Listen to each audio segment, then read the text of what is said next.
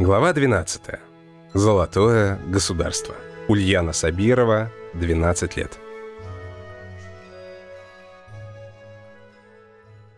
В тридевятом царстве, золотом государстве Полюс, жила дружная семья. В семье этой все уважали друг друга.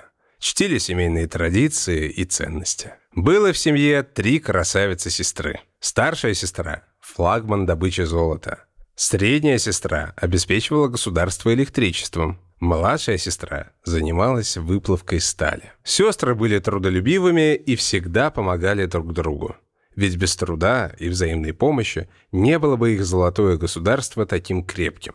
Во владение старшей сестры входил карьер с золотоносной рудой. Там она вела добычу золота. По карьеру на перегонки сновали бульдозеры. Они пыхтели, убирали ковшами слои земли, добирались до золотоносного места. Добытую руду из карьера везли самосвалы на фабрике. Там руду измельчали в пыль и извлекали из нее золото.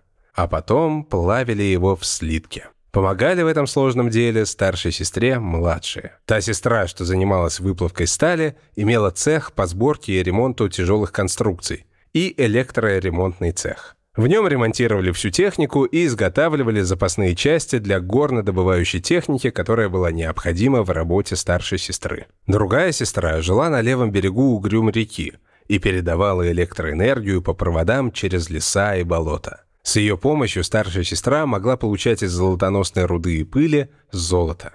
А другие жители золотого государства могли готовить еду, стирать одежду, смотреть телевизор и играть на компьютере. Все государство погрузилось бы в темноту, если бы не средняя сестра. Все вместе с сестрой трудились на благо жителей золотого государства Полюс. И не найти было краше них на всем белом свете.